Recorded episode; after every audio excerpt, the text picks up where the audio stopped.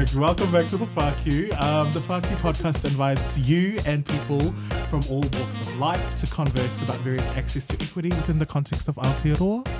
Um, uh, we invite you and guests to share your lived experiences in an effort to identify common threads within support systems, social networks, and knowledge that uplifts the collective human experience.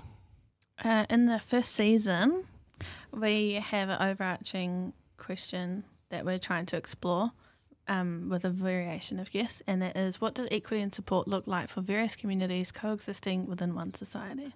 Mm, and today we have. Megan Rogerson Berry, hello. um, do you want to introduce yourself as much or as little as you want, and what are your pronouns? Um, okay, um, my my name is Megan Rogerson Berry. Like I said, um, I'm a female, um, thirty year old academic um, in Hamilton, and um, yeah, my pronouns she her. Um, yeah, cool. Thanks. Musician, I should probably say as well. Yeah, amazing musician. Honestly, I don't know why, but I heard position and I was like, what? Whoa, get your head out of there, yeah, girl. okay, cool, cool. So that's just me then. Yeah, always is. Yeah. All right, so it. not limited to time. Um, tell us the different communities and community that you're attached to, um, and you you consider yourself to belong to. Oh, okay. Mm. Um, so we can go all the way to primary school. Yeah. Um, okay, so I uh, was born in, in South Africa. Um, yep, I was born in South Africa and um, moved to New Zealand. I'm sorry, but me and Kelsey were like, "What? What? What? what? Did yeah. not know. Okay, carry on. So yeah, moved to New Zealand when I was ten with my family. Um, moved to Auckland, um, which was an experience, and I went to um, high school um, in Auckland with Auckland people, um, which was, you know, fun. Um, uh, so I guess um, immigrant would be one of one of the communities that I, I kind of belong to, mm. um, and um, uh, and then obviously musician would be another one. Um, started, I guess, taking music seriously in high school, and um, then as as I kind of went through high school, realized that that was my happy place, mm. Um, and then came down to Hamilton to study music. So lovely music community in in Hamilton. Um, and then um, when I as I was I was studying, I came out as um, as gay. So that that's the other community that I I guess I belong to um, as well. Mm. Um, yeah. So yeah, there's my my my three different communities. Mm. Yeah. Beautiful. And how, how do you reckon? Um, well, did you feel supported within those three communities, and did they support you, or did you have to go and seek support from them? Oh, I think you know, starting as an as an immigrant, I think you know it's a very very difficult transition. You know, I think when when even at ten years old, like when when we moved to New Zealand, we thought, oh, well, because, you know, they speak the same language, things will be easier. Um, but the culture shock is just intense. Um, and, you know, fortunately, like we lived in Auckland where there were a lot of um, South African immigrants. Um, so there was, I guess, more for my parents than for me. There was like more of a um, support network in mm. terms of like, okay, this is like s- silly stuff. Like people people ask you to dinner and they're like, "I'll bring a plate," you know, and it's like, uh, okay, why do you need a plate? Like, literally, don't you have your own plates? like, what, what's going on here? I was like, oh, oh, oh, bring food. Oh, okay, cool, cool, got it. Um, you know. So, oh, are you guys that primitive? You don't have plates? Yeah, like, like what is going on here? You know, things like you know, supper for us would be dinner, whereas you know, if people say come for supper in New Zealand, that doesn't mean the same thing. Mm, mm. You know, um, so like there's there's culture shocks from that perspective, um, and sort of having I guess people that know what the differences are is a big, you know, um, help. I mean, uh, like I recently met a lady who's just like recently immigrated from South Africa, and she was like, "I don't even know how to book a service for my car. Like, what what are all these different options? Like, isn't it just a service? Like, what? Why are there so many mm, options?" Mm. Um, and yeah, so I mean, I guess there was support from that perspective, but going into school as an immigrant was was was really really hard. I really struggled through school Mm. um, because the way of learning is really really different, um, and and and your way of interacting with people is different as well. Um, so, and there isn't in in primary schools anyway. There isn't any kind of, uh, or at that time anyway, there wasn't kind of any recognition that maybe there should be some support systems in place for that kind of thing. Mm. Um, I don't know if it's changed today.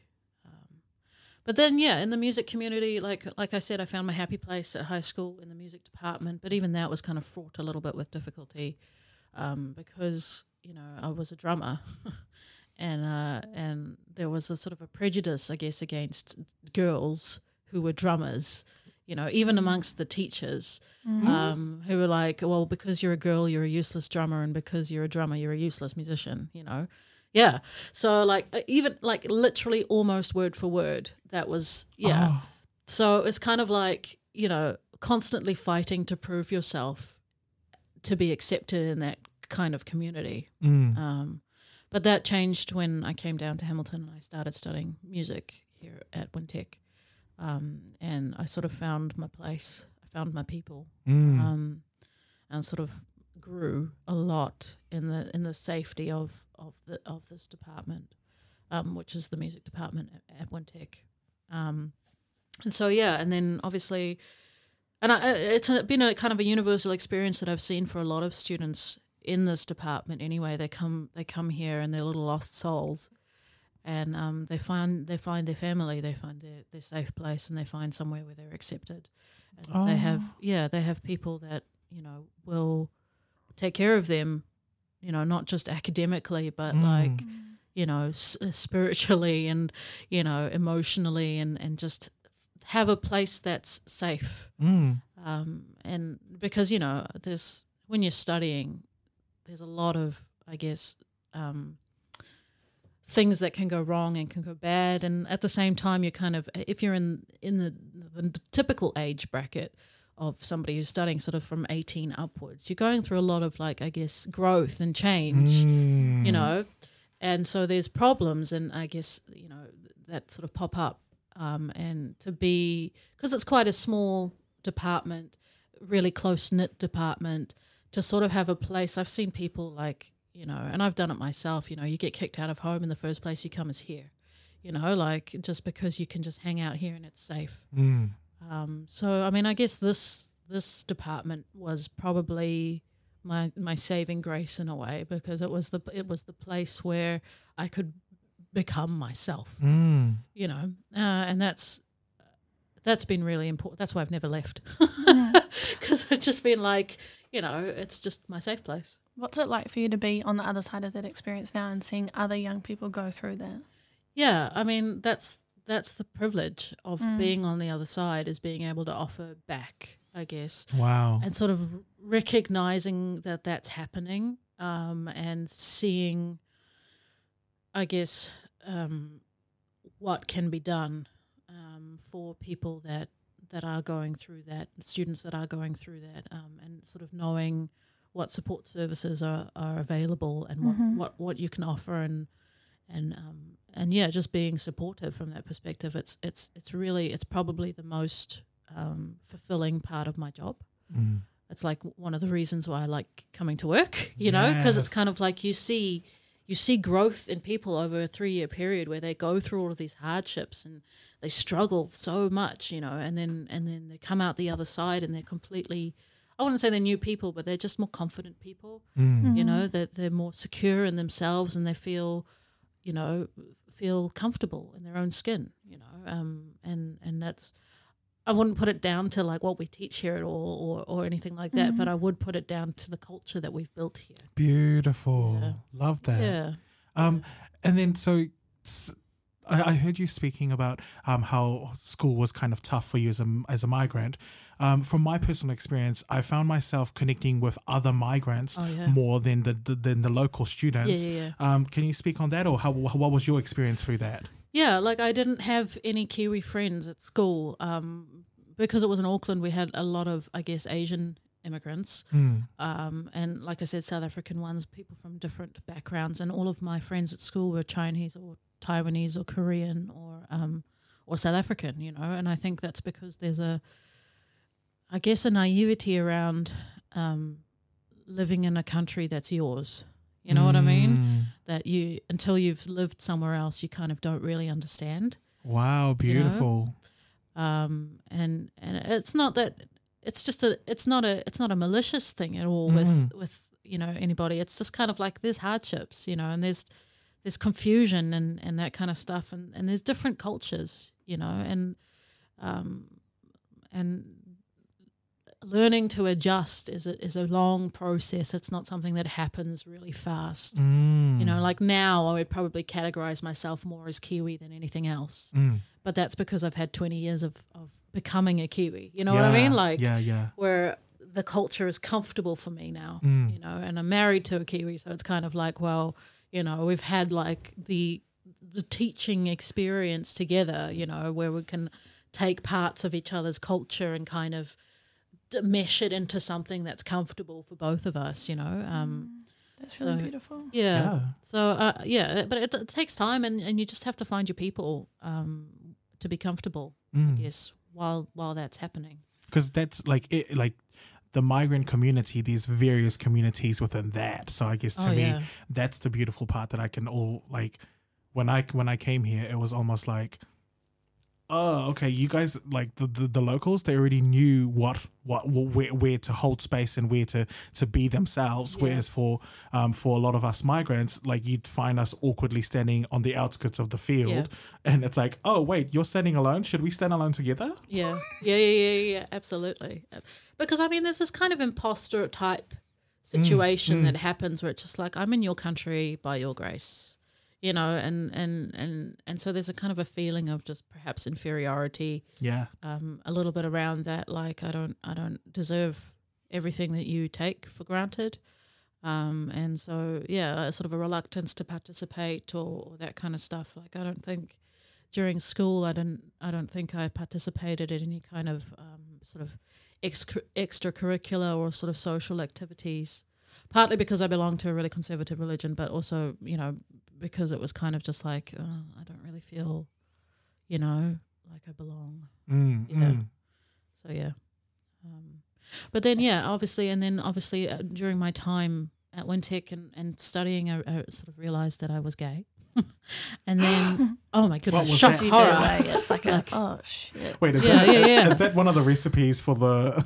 Well, I mean, yeah, I mean, I, I would hope so that you feel comfortable enough in this in this environment that you begin to realize that nobody's going to judge you um, for for who you are. you know what I mean? Which is kind of what I realized being here, and, and especially studying the topics that I was studying.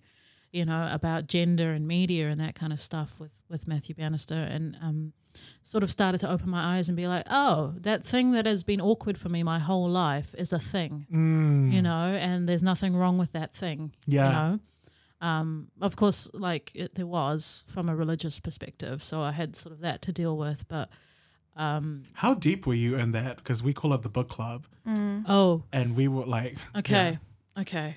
I grew up as a Jehovah's Witness.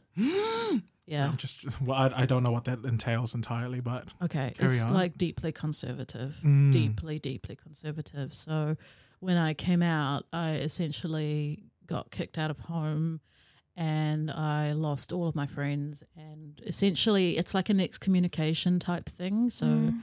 because they, they, they, you know, like homosexuality is a sin and, and, and you can't, you know, you can't be gay. Um, And once you're out, that's kind of it, right? Like if no one's really allowed to talk to you. yeah, no one's allowed to talk to you at all. Yeah. So I mean, I was fortunate in that, like, eventually, like, my mum was because the, well, my whole family, you know, were Jehovah's Witnesses as well, and so my mum, you know, eventually she was just like, well, what's more important to me, you know, Mm. um, and and fortunately, sort of did a bit of a U turn from that perspective, and she's lovely. Like like two years later from from my coming out, she like came around and she was like, "It's Pride Week. I just thought I'd, you know, bring you some flowers and some chocolate."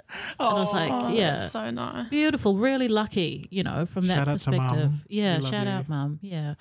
Um, and she's been really, really supportive since then, and really like, you know, basically she's she'll be mum to anyone who needs her, you Mm. know. Um, so I was really lucky from that perspective, and my sisters as well. Like my other sister's a member of the queer community as well, and and they also just you know slowly, slowly, bit by bit, just sort of realized that I'm not hurting anyone, Yeah. you know, and that's you know, and eventually sort of left left that religion as well. Mm. Fear versus ignorance. Where like where do you reckon that that that's at? Well, I think that that's the thing. I think ignorance breeds fear. Oh, Yeah. carry on. Tell me more. Yeah, well, I mean, like that's the thing. If you don't know anyone who's who's gay or who's part of the rainbow community, like how are you supposed to know? Mm. Like how you're supposed to see that that person is just the same person? Um, it's just about who they choose to be in a relationship with, you know, like, and that you know. I mean, we could argue about sort of homonormativity versus actual queerness. We could argue that, yeah, okay, maybe, you know, most people are more prepared to accept homonormativity, like queer relationships that look like straight relationships, but are just, you know, like most people are more Yeah. likely to accept that than they are to sort of accept true queer. True queer is a bit of a judgment statement, Yeah. but true queer relationships. You know what I mean? Like, like I think you know, I had this discussion with my mum the other day about open relationships, and she was like, like, no, no, no, no, no, no, no, no, no, no, no, no, no, no, no, and I was just like, mum, you know, like if it's like it's a thing, you know, people do this, you know, and it doesn't mean it's bad, you mm. know.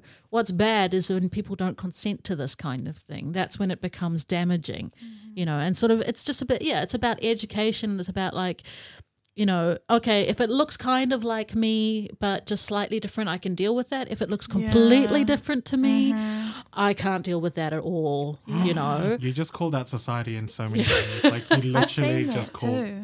Carry on. Yeah. dude. Yeah, I've seen that. Like, um, for people to be comfortable with, they know what to expect from you, Yeah. and that is why I think labels are so prominent within our Yeah. society because people want to know, oh, you're a lesbian. Okay, I know what to expect from that. yeah, yeah, Um, exactly. and when we're outside of those labels, Yeah. like personally, I identify as a queer person because it's not gendered and it doesn't reveal the gender of my partners. yeah. and it leaves some ambiguity because I don't want people to know everything, and that's like a, not just a relationship thing for me. That's like in my whole life, I'm ambiguous to Yeah. some people, most people. Yeah. There's a select few that know more details than others. Yeah. Um, but yeah, I think like people just want to know what to expect from you. So if your queer relationship or your homonormative relationship looks very similar to a heterosexual relationship, Mm. they know what to expect and they're like, oh, cool, yeah. So when you're going to get married and get the house and have a baby. Yeah, yeah, yeah, exactly. And that's a that's a dangerous expectation, I think, Mm-hmm. Um, for queer people to to have. Like, I, I, know, I know, like it's kind of a little bit popcorning kettle black here because I am married, but I don't actually believe in marriage as an institution. You know, like neither of us do. We don't believe in the institution of marriage. We got married for a number of other reasons Mm, mm. that weren't to do with just like you know let's get married because that's what normal people do you know Yeah. like it's a lot to do with having the same rights as straight Mm, people you know mm. and, and and especially in the healthcare system Mm. you know to Mhm. have power of attorney and to have you know uh, the ability to make decisions on the health and the well-being of your partner is so much easier when you're married like you don't realize how much prejudice there is out there you know until you get married and then you're just like oh this is so easy now like why is it so easy now you know and you were fighting before you know against these kind of unconscious prejudices in the health system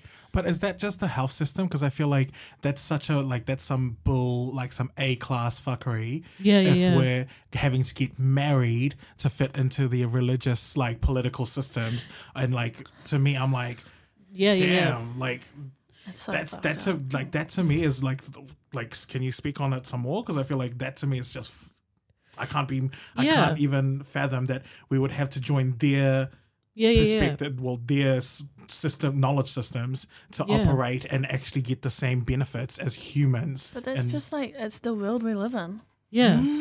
well, I mean, I think the thing is that like essentially like in terms of if you if you if you are somebody's partner, theoretically within the healthcare system or with other other sort of government agencies, theoretically you have the same rights. Mm. Um but Doesn't always happen. yeah, in practice, there's just a whole lot more explaining that goes into Mm. it. Like, okay, like, okay, so who are you? are you are you this person's sister? Like what what are you, like it's like no, I'm her wife. You know, and then it's like, oh, okay. Whereas before, it's like, no, I'm her partner. Okay, so like, um, who do I contact?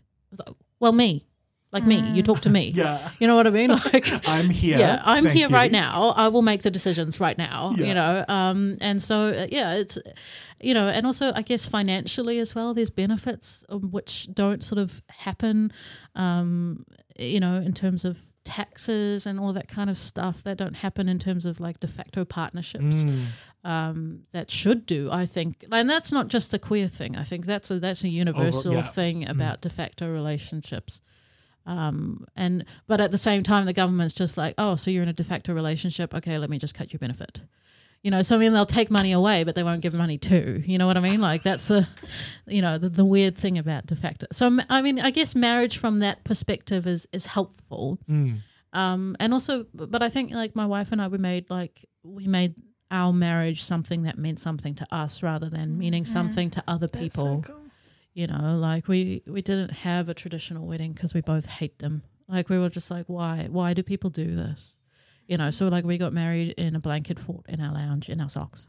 Oh my god, that's amazing. Yeah, yeah, Do you And have photos? uh, yeah, I do. Can you Uh, show us later? Yeah, Yeah. yeah, I'll show Oh, you I later. so want to see that. That's so cool. But yeah, it was just us and our parents and our marriage celebrant, um, and we just we invited our parents round for dinner, um, and then we got married. Oh. And wait, so was it a surprise for them as well? Yeah, they didn't know. Oh. yeah, um, yeah. Alex's mother started um, crying, and um, as soon as she sort of realized what was going on, and my mum was just jumping up and down in excitement. It was really cute. Yeah. So I mean, that, and it was more about the fact that like we'd been together for so long, and it was kind of like, okay, well, what's the next step? I guess for us in our relationship, and and recognizing that we didn't really want to be with anybody else ever, um, and sort of recognizing that in a way that meant something to us, um, not because we were just like, okay, well, we have to be married, you know, like I- it, in many ways, like w- we, we we spent years being like, oh, should we, shouldn't we, should we, shouldn't we, like. You know, because there's issues, right? Because marriage is a religious institution, Mm, right? So it's mm. kind of like, am I buying into those Yeah. issues? Mm. Yeah. by getting married like is it is it like is it going against what i believe in to get Mm. married you know Mm. like it's Yeah. a really problematic thing for the queer community because a lot of us have been burned badly by religion you know and and and like you know yeah yeah talk to me Talk to you. Oh Yeah. no, um, I guess there's I, everything that you said is exactly the the experience that I went through with religion because Mm. I was raised super Catholic, yeah and then to be raised super Catholic in an in a small island community, yeah it's almost like oh okay, um, no, you have diversity of thought and intelligence. That's not what we do. yeah yeah exactly That's not who we are, Joseph. Stay in the lane. Like Yeah. you're, you've got a number, you've got a line. Go Yeah. and stand in there. yeah and yeah, I guess to me, yeah, me and me and Kelsey have had man, many conversations about the book club and how the book club's exclusive and instead of inclusive of approach. yeah yeah And I feel like, in a way, there's a superiority complex about us or nothing. Yeah, yeah, yeah. And I, but I think you know, like I, I guess what I've thought about a lot is because I walked away from religion being like, you know what, I don't believe, I don't, I'm not, I don't believe in a God if this is what God looks like, Yeah, you know. And but there's other, there's queer people out there who want to believe or do believe in a God, but they need a place to be accepted Mm. and to be able to do that. Um, and and I don't think that there's many many places that enable people to do that. Oh, so you're you really calling us out and saying that we just need to create our own spaces and places to do that? Well, I mean, I've seen. I can't remember where I saw it, but I think it was a TV show about you know this one oh it was Queer Eye. Mm. Um, and one of the episodes was, Mm, have you seen, seen that? that. Yeah, yeah, I've seen it. Um, and they went and made over this this church essentially that was for queer people to worship in in a safe place. Mm. You know, and I mean that's only kind of Christianity. Like I, I'm not really sure outside of of Christianity what what is being done or, Yeah. or anything like that. I'm not I'm not 100 percent sure, but um, but I think that queer people do need safe spaces to worship in if that's Mm. how they choose to live, Yeah, you know. I, I Um, 100% back that. and it's hard, I guess, because like you know, I'm I'm so cynical about it. I'm just like, really, why would you want to do that? You know what I mean? Like I'm so cynical about it, but at the same time, you know, you have to accept that people, you know, just because we're a queer community doesn't mean we all think the same. Yeah. you know, Yeah.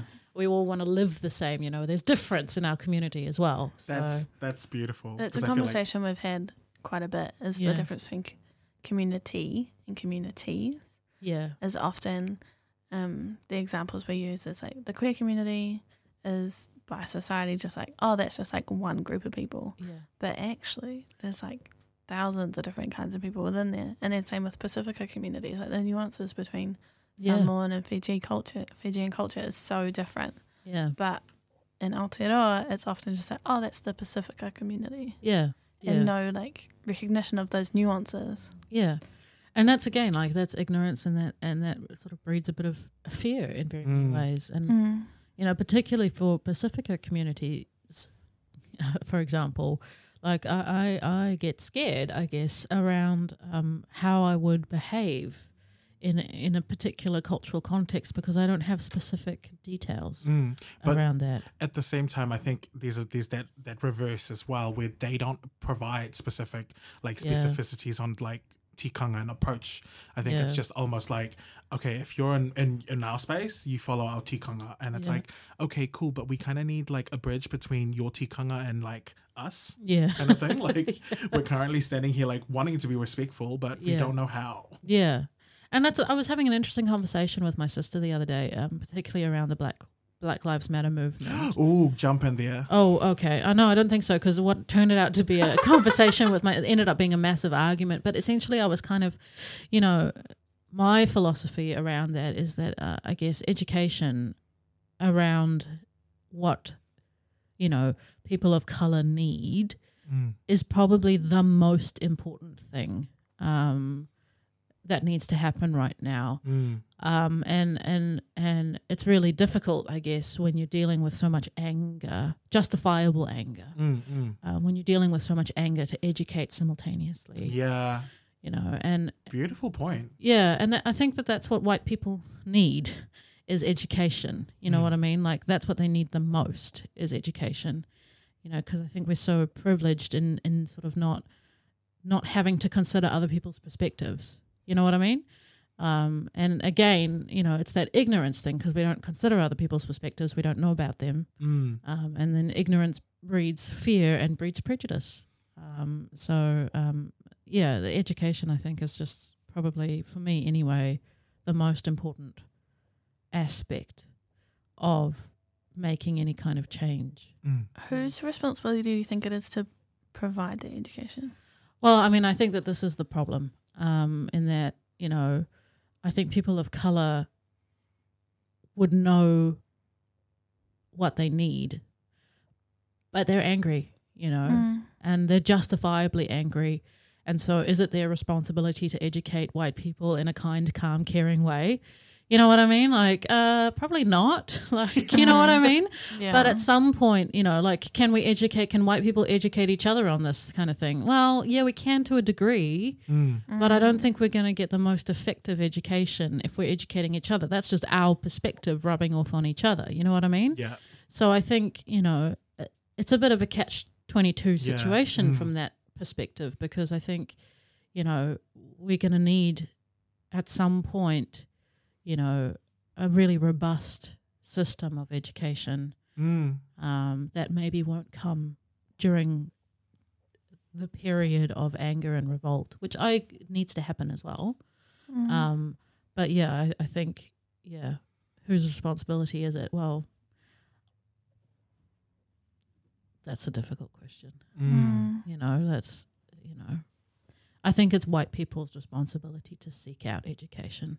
Mm. That's for definite what I can say. I think Mhm. white people have to seek it out Yeah. um, and find whatever's available to them. Um, and if they're not doing that, well, then it's kind of obvious that they don't care. Mm. Yeah. Um, but whose responsibility is it to educate? Well, that's that's more difficult to say. Yeah. Yeah. And see, that's that's the part where it's like, where do you add value to Yeah. that?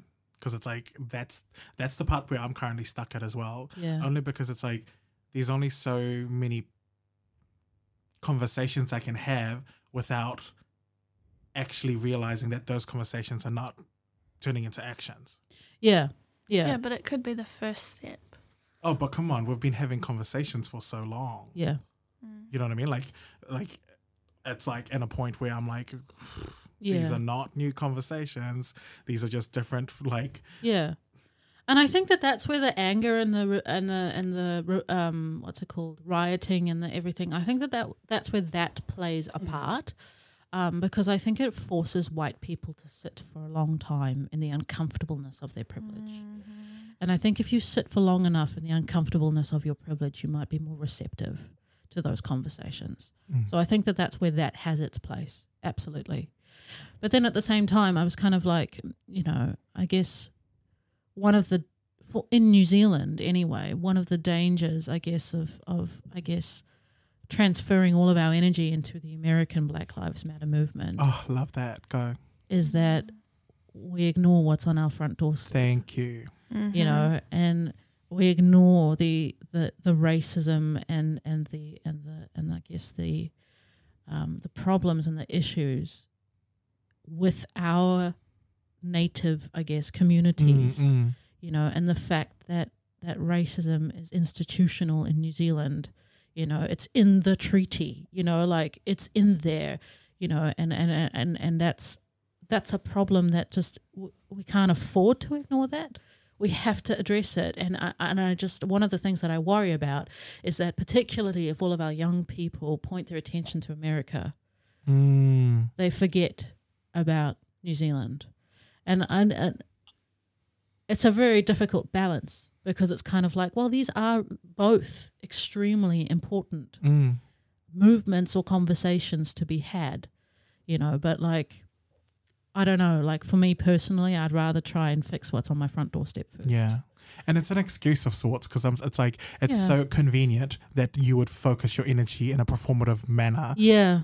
Yeah. towards America instead of our own, like you know, our own soils and our own front doors. Yeah, I worry about that. I Mm. do, you know, because I think, you know, there's good that it's good that young people are so on board with this movement. But it's like we need your energy here, Mm. you know, we need your anger here, Mm. you know, um, we need you to affect change here, Mm. you know. And part of that is actually just using your vote. You know, like it's that easy. Like I, I I just I can't deal with social media warriors. You know, where I'm just like, okay, you know, you can you can go and have your rant on social media, but like honestly, literally, unless you go and vote, your your opinion is invalid. Mm. You know, unless you do something, your little rant on social media is invalid. You know, to a degree, you know, like obviously, like forcing people to sit in their privilege is a good thing, and that Yeah. happens on social media a lot. But like, put your money where your mouth is. Mm, mm. essentially, go and go and go and affect change in in actual practical ways um, as well. Um, so yeah, we got a bit sidetracked here, but yeah, No, that's great. That's, that's like literally it. us. Um, All Yeah. right, so now we're gonna jump or plot twist into. Um, tell us about your um, your current work that you're doing with your studies. Yeah. Okay. Cool. So, um, I guess the transition, I guess, between uh, you know, studying here at Wintec and sort of coming out as gay was all related to academia Mm. and the study of gender in in in popular music. That's when I kind of started to realize that oh, okay, this is this is who I am. This is what I identify with. Um, and and then sort of moving into a kind of queerness in popular music academically was where I sort of ended up going. And um, so I'm doing my PhD through RMIT in Australia, which is in it's in Melbourne, and um, the PhD is on um, queerness in popular music of the 21st century. What, wait, say that again. Uh, queerness in popular music of the 21st century. Wow. So that's like from like 2000 onwards, Mm. looking at queerness because I think the the thing is queer queer music as an umbrella term, I guess, for like lesbian, gay, bisexual, transgender, and everything else is has changed. Mm. I think. Um, I think you know back when we as a community or communities were more suppressed and more, I guess, targeted, um, or um, had specific codes and conventions in our music to help us identify each other. Mm. Um, and now because I guess we have, e- I guess I don't want to call it equal rights, but equal rights. Um, yes. um, and we have more acceptance in, in mainstream. You know, we have more visibility in mainstream. We don't need that anymore Mm, mm. as communities. I don't think we need that anymore. Um, and so, music of the 21st century, I think anyway, is kind of reflecting that, that sort of number one, the diversities of the different queer communities rather than the banding together Mm. of the communities. So, like, um, for example, in the you know the seventies and the eighties, you had, I guess, lesbians listened to you know singer songwritery folk music, you know, like k.d. lang and that kind of stuff. That was lesbian music, you know, you know. Whereas Good gay people, k.d. you know, Lang. yeah, the old k.d. Lang, you know, and and gay and gay men would be, you know, um, dancing it up to some disco. You know what I mean? And that was that was the coded music of the time, you know. Mm, mm. Um, and also there was a lot of ambiguity in the lyrics of the music, you know, in terms of like, you know, it's raining men, hallelujah. Like I've just appropriated that from a woman singing that, and now I'm a gay man and I'm singing it. I'm just like, yeah, you know, um, I feel like you just killed me. Like, Yeah. guilty. yeah. And so like, but that uh, that ambiguity was a way of, I guess, identifying each other. Yeah. You know what I mean? Like to be like, I read between the lines and I know what you're talking about. You know what I mean? Like I know you're one of me. You know. Wow. So would you just send like a, a song to somebody and that and the the, the lyrics would be Yeah. like, mm, Well, I mean, who- okay, in everybody's coming out experiences and first uh, queer relationship experiences, who hasn't sent music to send signals? You know what I mean? Like, yeah, true, This is so true. true. you know, because I Well, was reading. from my experience, feel so anyways. exposed. yeah. hard. yeah. Well, I mean, I I've written a paper on it because I was on a I thought you're going to say I read a poem about yeah, I it. read a poem about it. Yeah. no, much more boring. I read a paper about it. and um, yeah, I was on this Facebook group, and, and this one this one um woman posted. She was like, "If I ever need to come out to someone, I'll just show them my playlist." And I was just like, "You're so right." True. Like Yeah. our music as communities, like it identifies us, you know. Um, but then obviously we're in a constantly evolving, um, I, I guess, culture. Culture. Yeah. Um, and so our music evolves as well, and there's not much academic study on the evolution. I guess Mm. it's kind of still stuck in, you know, not not exclusively, but a lot of the time just lesbian and gay music, which hard. you know. But then, you know, I guess the other thing is, you know, people over the past 10, 20 years have become more, uh, I guess, um, explicit in the way that they address queerness in music. Like, I'm thinking about um, Hayley Kiyoko, Girls Like Girls. Um, that song, you know, Girls Like Girls Like Boys Do Nothing New. That's the lyric, right? And that's a really explicit lyric Mm. um, in terms of like, okay, I'm not straight, you know. Um, or um, there's a Mary Lambert song called "She Keeps Me Warm," and it's a love song to a woman, you know, sung by a woman, you know. And um, Troye Sivan is another one who's not not very explicit lyrically, but quite quite explicit in his lyrics Mm. around being a gay man. Um, and there's a sort of a host of sort of transgender musicians who uh, address um, being transgender in their lyrics as well. And so that's, I guess, I guess the sort of the advent of streaming plus, you know, the the visibility of the rainbow community in, you know, in mainstream Western culture has kind of affected the kinds of music that we make.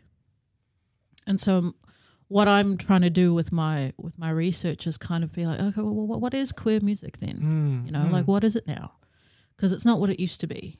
Um, and importantly, like I guess I think probably one of my main arguments is, you know, all of us, well, not all of us, some of us better than others, but like gaydar as a thing is important in, or has been really important in rainbow communities because again, it helps us identify each other. Mm. Um, and I think that in music we can experience what what I'm kind of calling sonic gaydar, Mm. where you know you listen to a song and it might not be about anything explicit um, in terms of its queerness, but we just know, Yeah. we know, we're like, yeah, that's yeah, yeah, and it was kind of based on an experience that I had with a musician called Saint Vincent. I don't know if you've heard Mm-hmm. of Saint Vincent. You've got to look her up, man. She's just amazing. She's an amazing musician, and like I listen to her albums and stuff, and I, and I, I, I, but I've never like. Usually, if I feel like somebody's queer or whatever, I'll just Google them. I'll be like, right, are they queer? Because I've got to know, right? But I never did that with her. I was just like, oh, okay, this is really cool music, and and I listened to her first album, then I listened to like her third album, and I was just like, wow, this is queer. This is so queer. Like, the, uh, like I just know. And I'd never sort of seen any videos or anything. And then I went to a concert of hers at Laneway, and like literally the front three rows, three rows were just like lesbians, like lesbians everywhere. I was just like, this is definitely queer, you know, like this music is definitely queer. And so like that started like a whole ton of research into her music and me being like, what is it that made me think that in the first place? Like where where is the sound that made me think that this music was queer? Like what is it that's going on that made me just know? You know, and like that's kind of where I'm at in my research. Like I might end up being like, well, there wasn't a specific sound, but maybe it's got to do with other things. Um, or generally just that, you know, queer people can identify themselves um, in music. Um, so yeah, that's that's that's mainly what my research is about, like proving that sonic gaydar is a thing and having a look at the changes in queer music over the last 20 years, you know, and, and sort of issues associated with that, like the, the mainstreaming of LGBTQ cul- culture, I guess, Mm. which is a problem, I think, you know, like I think we've been assimilated into mainstream media, you know, to the point where it's kind of like, oh, it's normal, you know. Um, and while that's really important for visibility, Mm. I feel like it's destroyed parts of our culture that we'll never get back. Mm. Um, I see like that. I see. Yeah. Like what? Um, like I feel like, um, for example, gay clubs, Yeah. They're gone.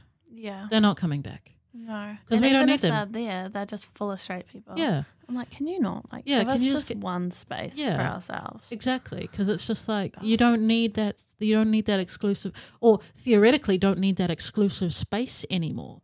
But kind of like, actually, it's really Yeah, we important. do. We, really do, you know. And I've talked to people about this, like, because I thought, oh, maybe it's just Hamilton, like maybe mm, because we mm. just had one gay club and it's gone now, so you know. um, and but no, it's universal. It's happening everywhere. Gay clubs are just sh- shutting down. You know, they're just closing their doors because we have access, I guess, to queer culture through mainstream media, so we mm. don't need it anymore. But it's kind of like actually that's a really, really important cultural artifact that we need to keep in place. Yeah. For sure. And I think like the kanohi ki te kanohi, like the face to face, Yeah. is really important in Mm. any culture. Yeah. Because like imagine if we just like put all Pasifika culture like on TV, like Yeah. oh no, you don't need your funnel anymore. They're just like you'll be fine. Yeah. Mm. yeah, exactly. And I think that that's the point. Like we need a space where we can like and it, maybe people maybe it's got to do with like um, you know, the internet as well and maybe people are like, yeah, I've got an online space so I'm cool, but no, it's just we just need somewhere f- because you know, queer people are are creatives, you know, Mm. generally speaking, you know, we culture creators, you know, because we're They be like biting our stuff all the time, and it's like I'm like looking at them. I'm like, you've been biting like our material for Yeah. so long. yeah. Our anecdotes, the way that we do our things and express Mm. ourselves. Yeah. I'm like, um, yeah. I'm sorry, but my fa- wait, my my friends and family can do this better. Yeah, yeah, yeah, yeah. Like, and it's just because you know we're colorful. Mm. You know, as as communities, we're colorful, and and there's nowhere to grow that. I don't think anymore. What about the ballroom scene, like uh, uh, or ballroom music? I don't know about this. Oh, Tell me. No, Tell me no. about this. Um, like so, like it's like it's like waacking in vogue, and like it's that whole like Oh, underground yeah, culture. yeah, so yeah, the ballroom scene is literally like, and I, I don't know if you've dived into their music, but we've got rappers who are genuinely like spitting out fire. And Yeah, I'm like, in my head. I'm like, okay, your music's like the the beats are still a bit like boom boom for me, but I'm like, okay, your your your rapping skills is actually pretty on form, and they're calling out society yeah, and just being their best selves and it's Yeah. like it's it's it's it's kind of refreshing but at the same time i'm like because to me i'm at a point where um I always look at the culture um, iceberg, and I'm like, ten percent of this is that, Yeah, yeah, yeah. and we see. So it's, it's what we see. The ten percent is what we see, Yeah. and then the ninety percent is all our underlying philosophies, values, and core beliefs. Yeah. And I'm like, what are what is that? Yeah. That creates the ten percent because I feel Yeah. like there's there's a recipe or there's a recipe or there's there, there's there's ingredients that that add value to that that I don't think we talk enough about, and I think it might actually be mana enhancing if we dived into that space. Yeah, absolutely. And understood that, but um, have you found any of that, and or does that have any relation to your studies Um, or your PhD? Sorry. Yeah, I don't think I've. it's really, I haven't got there yet. Mm. Um, I think what I am trying to do, which you know is proving quite difficult, is is I'm I'm trying to do a whole lot of interviews Mm. where I talk to people about their experiences um, around, I guess, music, um, and around what makes them, I guess, view certain musics in certain ways and, and that kind of stuff. And because I think you can't, you can't just analyze stuff on a surface level. You have to dig a little bit Mm. deeper. Mm. Um, but yeah, that's proving a little bit difficult to get willing participants. so yeah, Shotgun, two. You Yeah, got yeah, two yeah. right. Absolutely, I would love to. Yeah, because yeah, I, I think you know, music for me anyway. It's like, and what's become apparent through this project is that music is a, is an expression of what it means to be human, Mm. and and and everybody's human lived experience is different, but equally important. Mm. And I think unpacking for the queer community what queer music does for them Yeah. is I think it's an understudied topic. Mm. You know, I think, you know, it's and I think it has the potential to be revolutionary in the way that we think about how we share our culture with others. Yeah. You know, because I think, you know, lots of people capitalizing on queer culture and shouldn't be, Mm. you know. And I just kind of feel like sometimes I just want something that's ours. You Yeah. know, like just just back off. This is ours.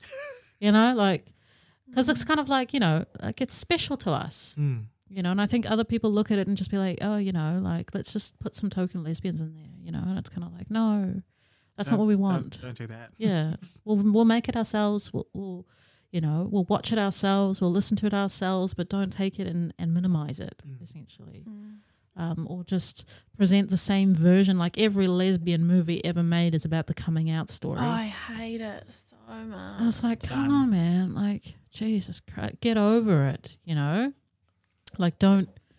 And I think it also makes like it it represents our community as like that one thing. Yeah, And the reality is you have to go out every day. Like Yeah. it's not just a one and done kind of thing. Amen. yeah, yeah, yeah. You guys Yeah. are so right. So frustrating. Yeah, and that's what I mean. Shows like Gentleman Jack, for example, which we were Yeah. talking about earlier, like it's great from from that perspective because it's sort of it's it's it's it's a story of a person who's already gone through that Mm-hmm. process. Yeah. you know, and and and and obviously written by lesbian screenwriters who know about the lived experience rather than some straight person Mm. sort of copying what they they they kind of Yeah. think is what it is. You know what I mean? I'm not saying that not all not all you know queer mov- movies are sort of written that way, but yeah, we need accurate representations of what our lives look like, not just like oh yeah, I'm coming out and it's so horrible, but my first love and yeah. you know, like I'm so sick of those Accurate. yeah. My first love saved me. No, you know. no, No. no, No. they- no, they did not. All right, so going Yeah. back to um, the uh, your your first three um, communities that you identified Mm. um, belonging to and connected to, yeah. um, what support do you reckon, or what does ideal support look like in those communities? So the music community, the immigrant community, and um, what was the third one? Queer- queer community, yeah. the one that we're yeah, the one that we're Oh, talking about. just Yeah. talking about. also the Yeah. Bible. no, no, so- Yeah, come on, yeah, that- yeah, that's- yeah. What is ideal support in terms of like support for communities within that community? What do you re- Yeah. just pick one, or otherwise you can talk them all because I feel like you can. But uh, how long do we have? Yeah. Um, uh, I think starting with the starting with the queer community, particularly in Hamilton, I think is it's really difficult in terms of finding. There are support networks out there, but in terms of finding, I guess, an ideal fit, Mm. um, I don't think there's enough diversity in support networks to find ideal fits. Um, yeah, I think that in Hamilton anyway, we're kind of stuck in the dark ages of kind of like binaries a little bit, you know, and that, you know, I went to a lesbian quiz night and literally it was 50 plus lesbians, like 50 year old plus. And, you know, literally the quiz was like literally about like, I guess, aspects of lesbian history that I'm just like, then come on, man, like give us some RuPaul, like give us some, you know, actual culture, not like we're obviously grateful in terms of the sort of the protests that happened at the time, but like find something that's interesting for a variety of different people. You know Mm. what I mean? Like we're not all butch lesbians here. You know, some of us are a little bit different. Not to say there's anything wrong with butch lesbians, but I'm just saying in terms of diversity, recognizing that there is a lot of diversity within the queer community Mm. and trying to cater a little bit more towards that. Um, so, but I think the other thing in terms of support, you know, in workplaces uh, for the rainbow community, there's a thing called the rainbow tick, um, which I don't know a lot about, but I just know that like for my sister's work, for example, they have these rainbow lanyards that they wear um, if to sort of signal that they're available to talk about the sort of queer experience to anybody Mm. who needs them. And I think that that's really valuable. I think that like having those kind of support networks in place, like I think you know having, I guess, um, s- specific rainbow support groups um, in large institutions such as this one is necessary. Mm. Like I, I think you know it's it's important because especially uh, amongst younger people, like like I was saying earlier, like I think the coming out experience or the sort of self recognition experience or the, the sort of coming into yourself experience more more to the point is fraught with a whole lot of problems Mm. that I think, you know, people need support with. But also, I guess, the fact that, you know, it's an everyday thing Mm. where it's kind of like, you know, am I being discriminated against or not? Being able to talk about that, you know, like sometimes, you know, you go home and you think you're mad. You're like,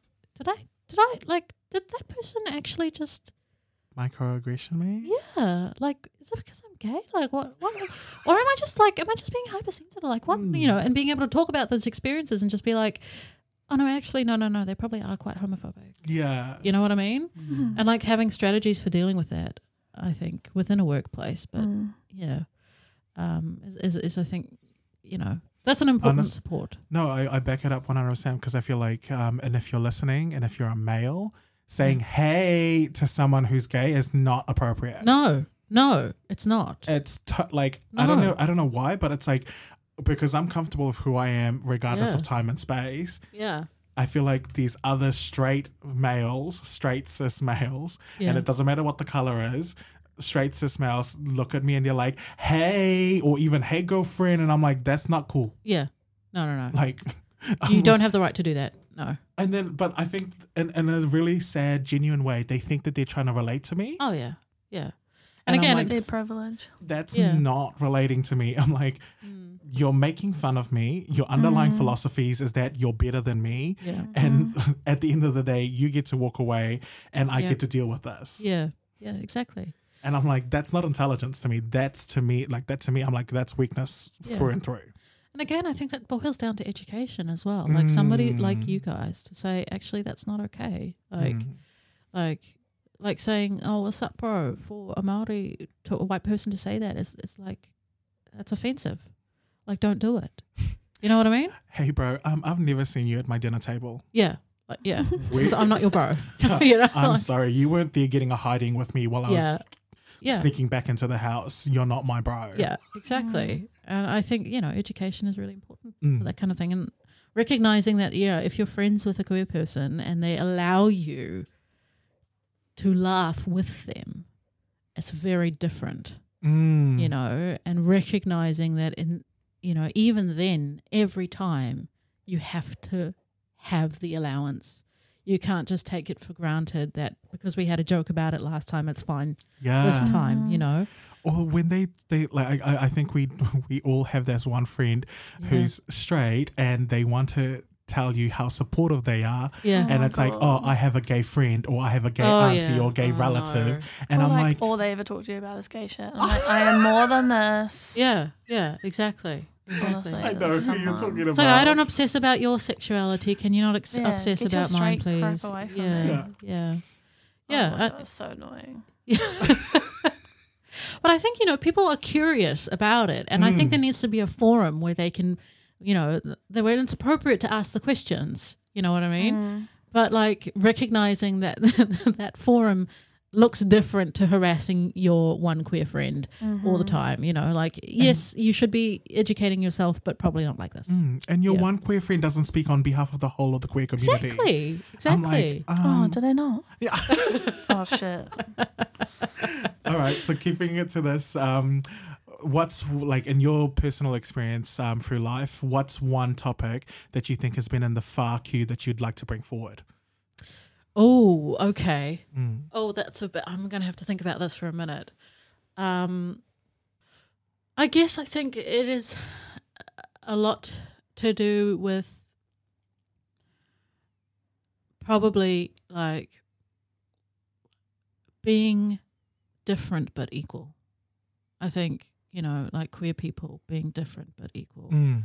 and not assimilating. I think that's probably for me, that's where I'm at in my mind at the moment. Like, I look, for all intents and like, I look like a homonormative lesbian, Mm. and I internally am not that. And I think it's because it's the path of least resistance.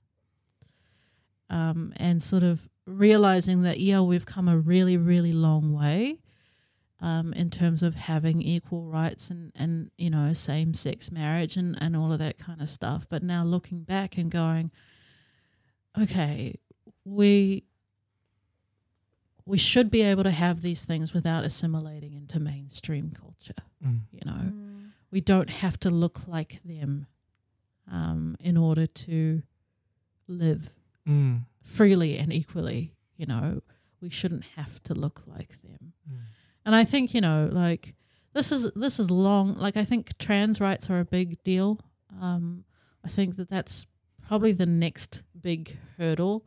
But then looking at sort of polyamorous couple, well, not couples, polyamorous um, relationships, Yes. you know, and being like, okay, well, how do we treat that legally? You know what I mean? Like, Mm. how do we recognize that legally as a Mm. valid thing? Because it is, you Mm. know, um, and looking at other kinds of queer people, like, for example, you know, people who are gender fluid, you know, and recognizing that actually, if there's a male and a female box only on a form, Yeah.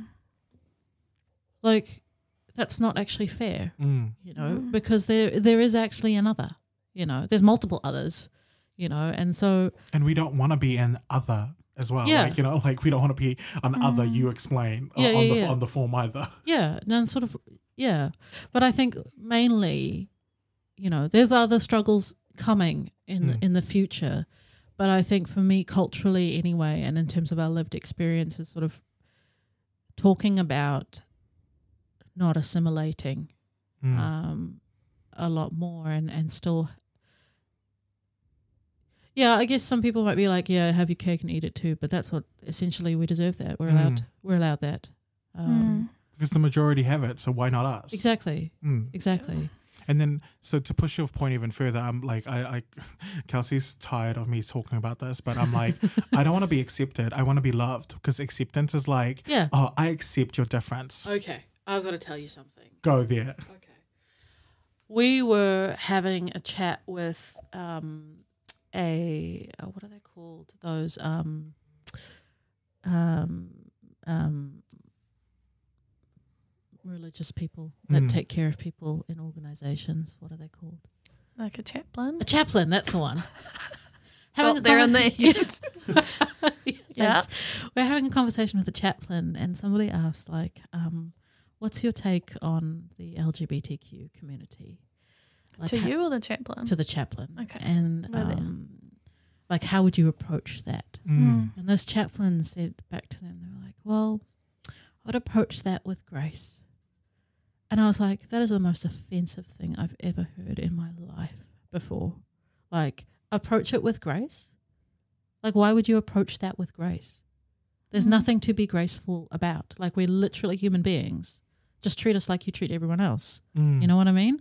Like, it's not about acceptance. Like, you're right. It Mm. not Like, I'm sorry, I don't have to earn your acceptance Yeah. at all Mhm. you know um yeah and yeah and and the same as as anybody else it's kind Mm. of like actually if you like me you like me if you don't like me you don't like me and it's, it should have nothing to do with my sexuality at Mm. all And see, I, I, I Totally extend that to, to, to, to the diversity tick as well because it's like Yeah. diversity is always like, oh yeah, we're diverse in approach and thinking, and I'm like, no, you're fucking not. Yeah. You're, you're you're accepting me for my indifference when you're not valuing me for what I actually bring Yeah. to the table. yeah So it's like to me, I'm really like the more that I have these conversations, is the more I'm connecting the fact that our struggle and the diversity struggle is Mm. literally the same. yeah It's the same. Like i don't want to be your token lesbian yeah yeah i don't want to be a token lesbian Okay, we don't have Yeah. anyone who's a lesbian. We need to get one. And it's yeah like, exactly oh we'll have that one yeah, yeah let's dial a lesbian. Yeah. is that a thing? dial a gay? Yeah. I mean, look, there are points where I think where it's just like actually, even though that might be like, yes, you're the token lesbian, but actually becomes very valuable in some circumstances. So mm. I think, but like having that attitude is not helpful, you mm. know, where it's mm. just like, yeah, I'd much rather you just, you know, you know, work with me based on my own merits Yeah. and not, nothing else, you know. But then again, I, I think you know, conversely, just arguing about it philosophically for a second, I think that that, you know, it is a merit. Mm. You know, being queer is a merit. Yes. You know, Uh, yeah, being a Pasifika is is is a merit. You know, Mm. or or um, having different experiences to, I guess, people who have lived their whole lives in mainstream and with privilege is a merit. One hundred percent. Yeah. Um, and so I guess in very many ways we can add value, excessive amounts of value just through that, you know. Um, God. I need some dirt. Yeah. Uh, are you running? Are, so, which party are you running for? Um, Because that's the one that I'm voting for. When's your TED talk? yeah, please. yes, thank you for coming to my TED talk. Okay. No, all right. Thank you Yeah. so Oh, much for that's that. So good. Don't If um if people want to get in like hold of you or like yeah. your research or like where, how where, plug it in, where can we get Yeah, in yeah, contact with you? yeah. Um, my email is probably the best way to do it. Um, and I can, um, we can link it yeah, down link below. it. Yeah, but it's it's Megan dot Rogerson hyphen Berry at wintec.ac.nz.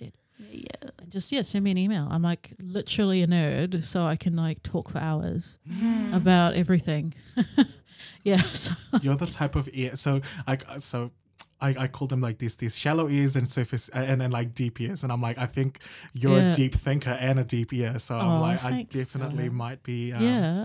jumping into I your love having these conversations. I'm just like, yeah, this is good. This is important stuff that we're talking about, you Mm, know. mm. And I think Mm. you know sometimes like particularly in you know the age of the um what's it called? What do they call them? The outrage culture, you know. Outra- uh, Outrage, outrage culture. It's kind of difficult sometimes to voice your opinion if it's it's it's kind of like it's not Mm. popular. And like cancel Mm. culture too Yeah, yeah, yeah. And it's kind of like, uh, yeah, on social media. I Yeah. hate that shit yeah. Yeah. But it's important to have these conversations and to sort of, I guess, like have different perspectives. Mm. Mm, for You sure. know?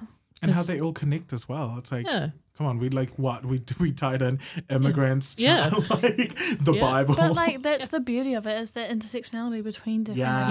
religions. Yeah. Yeah. yeah Exactly. and Exactly. everyone's intersections look really different. Yeah. Mm. And you could have the same, but then your lived experiences could be quite unique as well. yeah yeah. Exactly. And that's a strength, kind of like going back what you're Mm, saying. That's mm. there's merit in that, and there's also that has flow on effects into how we support a society that is in that like multi-dimensional like Yeah, yeah, yeah. space. Yeah, absolutely. And like I said, like it just boils down to education. So having right. these conversations is an educating factor. Mm. You know, because it's kind of like anybody that listens might learn something that they hadn't thought of before, or might be confronted by their own um, prejudices or their own, uh, I guess, I guess preconceptions about what what's going on here, and that's why what you guys are doing is is great. It's amazing. Validation. Thanks. All right. Don't forget to like and subscribe our Instagram. Yeah, do it. Um, massive, massive, massive um, mahi to you, Meg, for just coming through and enriching us. And just really, I feel like the what I'm going to take away is that I don't need permission. I have merit to exist. Like, I bring same. merit. I am merit. Like, Aw, That like hit home for me. yeah, I like, hard. oh my thank you God. guys so much for having me. Like, Of course, of course. Thanks for what a coming. blast. The fuck you. Bye. Bye.